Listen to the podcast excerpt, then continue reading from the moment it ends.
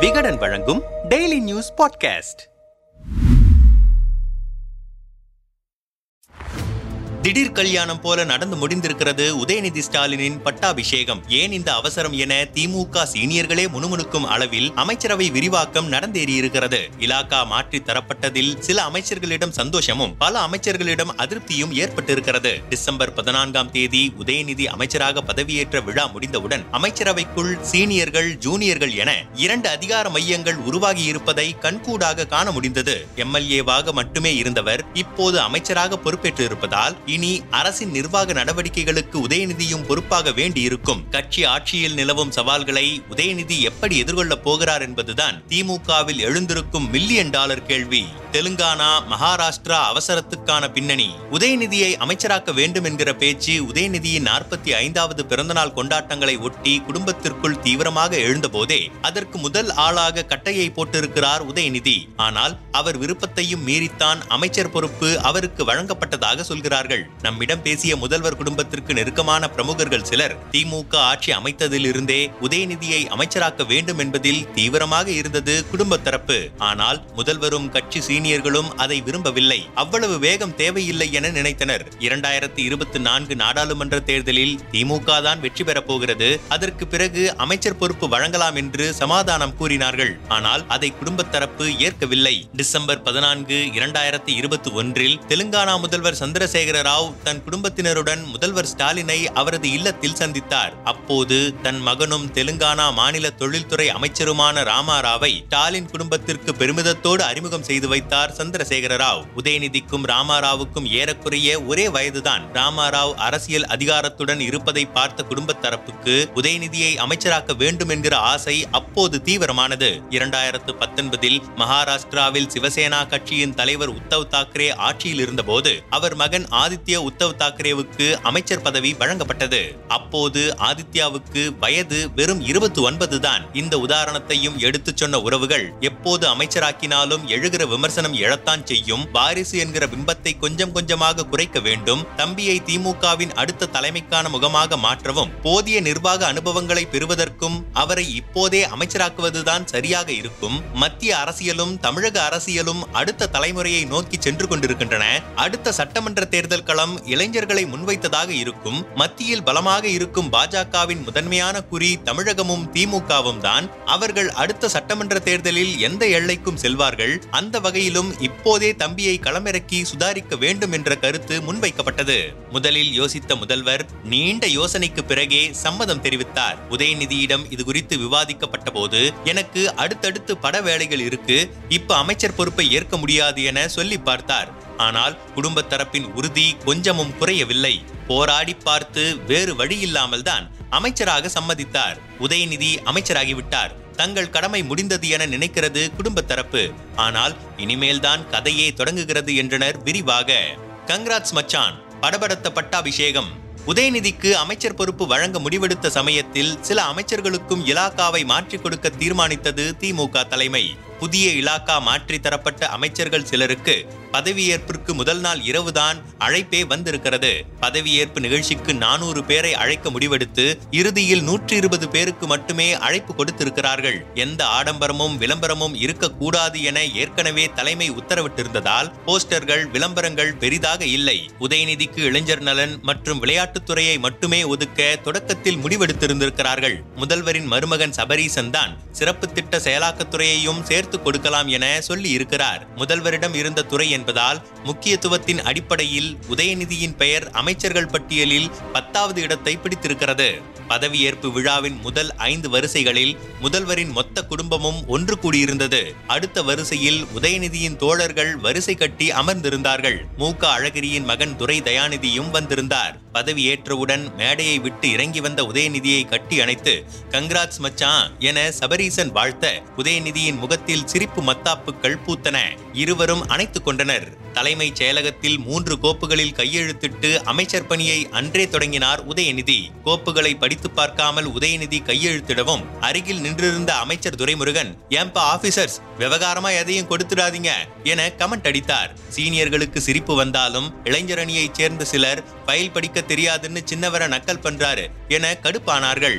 என்ன பலிகடா ஆக்குவதா? அதிருப்தியில் சீனியர்கள். எந்த ஒரு நல்ல நிகழ்ச்சியிலும் சிரிப்பவர்களும் உண்டு அழுபவர்களும் உண்டு. அதே போலத்தான் இந்த பட்டாபிஷேக நாளிலும் நடந்திருக்கிறது. திமுக ஆட்சி பொறுப்பேற்றதும் சீனியரான ஐ. பெரியசாமிக்கு கூட்டுறவுத்துறை வழங்கப்பட்டது. அதிருப்தியிலிருந்த அவர் தனக்கு ஒதுக்கப்பட்ட அமைச்சர் பங்களாவில் கூட குடியேறாமல் இருந்தார். அவரை திருப்திப்படுத்தவே அமைச்சர் பெரிய கருப்பனிடம் இருந்த ஊரக வளர்ச்சித்துறையை பெரியசாமிக்கு அளித்திருக்கிறது ஆட்சி மேலிடம். அதற்கு காரணம் இருக்கிறது என்கிறார்கள் சீனியர் திமுக புள்ளிகள். நம்மிடம் பேசிய அறிவாலய சீனியர் பிரமுகர் ஒருவர் ஊரக வளர்ச்சித்துறை என்பது மாநிலம் முழுவதும் சுற்றுப்பயணம் செய்ய வேண்டிய துறை. ஆனால் அமைச்சரானதிலிருந்து பெரிய கருப்பன் எங்கும் சுற்றுப்பயணம் செல்லவில்லை. அவர் சம்மந்தி மீது புகார்கள் கொட்டின.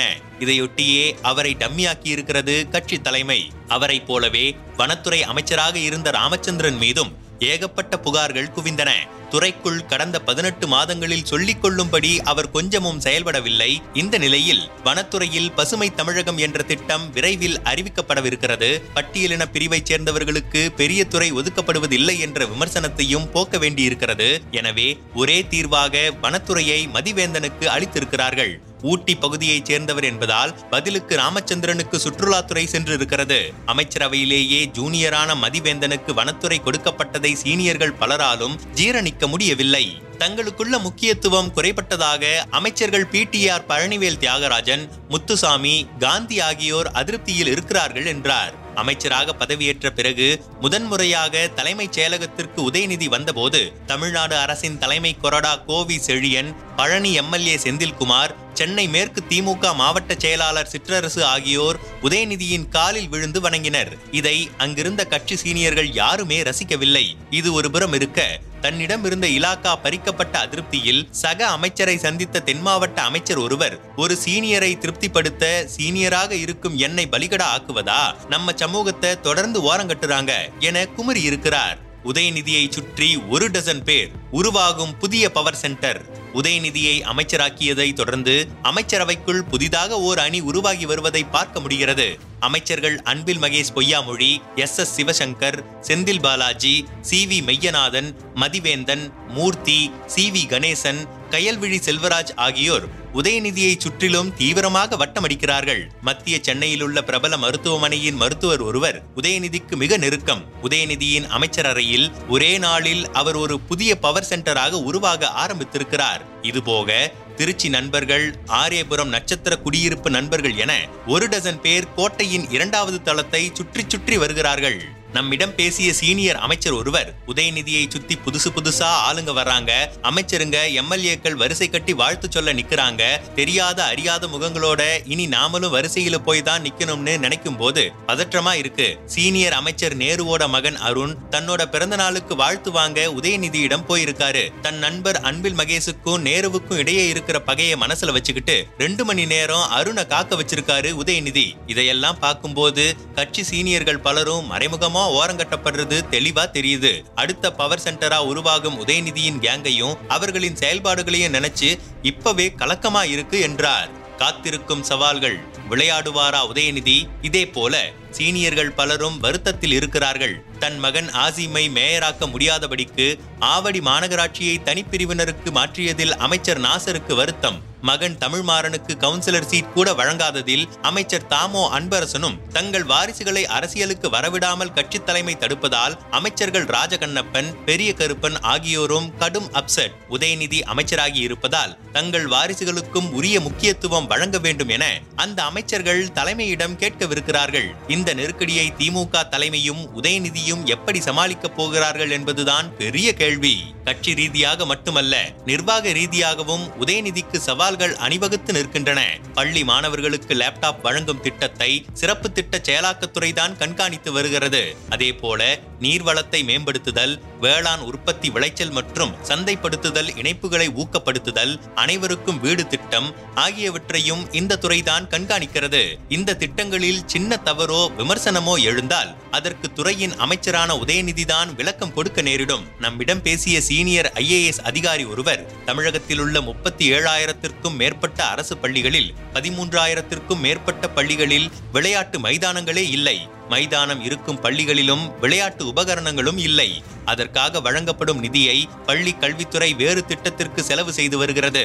இங்கு நிறைய மாறுதல்களை உதயநிதி கொண்டு வர வேண்டும் என்றார் டிசம்பர் பதினான்காம் தேதி விழுப்புரத்தில் ஆர்ப்பாட்டம் நடத்திய முன்னாள் அமைச்சர் சி வி சண்முகம் உதயநிதி இப்பதான் அமைச்சராகி இருக்காரு வா ராஜா வா. இனிமேதான் ஆட்டமே இருக்கு என்று பேசியிருந்தார். அவர் சொன்னது போல ஆட்டம் இனிமேல்தான் இருக்கிறது. நேரு ஸ்டேடியத்தில் மழையில் சிறிதளவு தண்ணீர் தேங்கினாலும் சரி இருபத்தொன்பது விளையாட்டு ஹாஸ்டல்களில் சிறு விரிசல் விழுந்தாலும் சரி இனி உதயநிதியை நோக்கித்தான் எல்லோரும் விரல் நீட்டுவார்கள். அவரது வெளிச்சமே அவருக்கு சிக்கலாக மாற வாய்ப்பிருக்கிறது. முதன்முறையாக ஒரு பொறுப்பு வளையத்திற்குள் வந்திருக்கிறார் அவர். அவரின் செயல்பாட்டை பொறுத்துத்தான் அவர் எதிர்காலம் மட்டுமல்ல திமுகவின் எதிர்காலமும் இருக்கிறது. உதயநிதிக்கு வழங்கப்பட்டிருக்கும் அமைச்சர் பதவி அதிகாரம் மட்டுமல்ல பொறுப்பு சவால் சோதனை ஆட்டம். ஆடுவாரா உதயநிதி?